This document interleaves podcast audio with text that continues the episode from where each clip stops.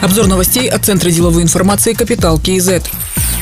Президент Казахстана Касым-Жомарт Токаев утвердил изменения и дополнения в законы по вопросам банковской, микрофинансовой и коллекторской деятельности. Вводится единый правовой режим урегулирования просроченной задолженности граждан по кредитам банков и микрофинансовых организаций. Заемщика должны проинформировать о возникшей просрочке в течение двадцати дней с даты ее наступления. Банки или эм эф о при проведении реструктуризации обязаны учитывать такие факторы, как социальное положение заемщика, снижение его дохода, единственность залогового жилья, добросовестное исполнение обязательств по займу. Срок хранения кредита историй сокращен с десяти до пяти лет. Для коллекторских агентств вводят требования по минимальному уставному капиталу. Кроме того, закон ограничивает взаимодействие коллектора с третьими лицами, в том числе с работодателем должника. Исключение составляет только случай установления местонахождения должника.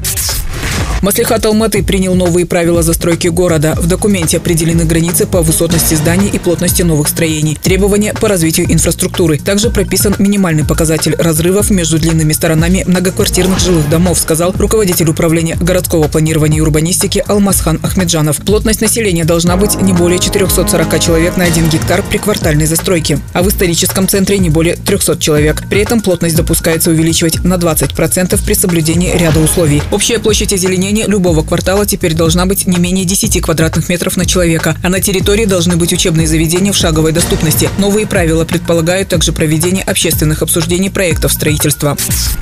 Заместитель министра иностранных дел Казахстана Алмас Айдаров считает, что восстановление темпов притока иностранных инвестиций стоит ожидать в две тысячи двадцать втором — две тысячи двадцать третьем годах. Он отметил, что объем прямых иностранных инвестиций в глобальной экономике сократился на сорок два процента. Особенно негативно кризис отразился на странах с переходной экономикой, где показатель сократился на семьдесят семь процентов. Произошел и глобальный спад инициирования новых проектов. Их количество сократилось в два раза. В две тысячи двадцатом году в Казахстан удалось привлечь семнадцать миллиардов сто миллионов долларов прямых иностранных инвестиций, сказал Алмас Айдаров. В две тысячи девятнадцатом году было привлечено двадцать четыре миллиарда долларов. Чтобы восстановить показатели привлечения инвестиций, сделают акцент на нескольких отраслях, в их числе фармацевтика, обрабатывающая и продовольственные сферы.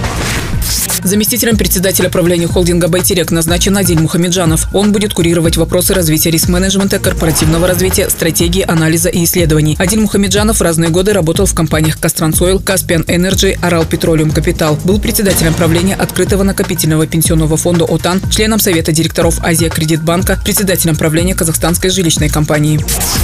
Авиакомпания «Эйрастана» запускает прямой регулярный рейс из Алматы в Самарканд, древнейший город Узбекистана. Новый рейс будет выполняться с девятого июня по средам и воскресеньям. Продолжительность полета – один час тридцать пять минут. Стоимость авиабилета в оба конца, включая сборы, составит от шестидесяти девяти тысяч четырёхсот восьмидесяти одного тенге до двухсот двадцати одной тысячи трёхсот тридцати двух тенге в зависимости от класса. Самарканд станет вторым городом в Узбекистане, куда «Эйрастана» выполняет регулярные рейсы. Прямые рейсы в Ташкент авиакомпания выполняет с две тысячи десятого года. Другие новости об экономике, финансах и бизнес-истории казахстанцев читайте на Капитал КЗ.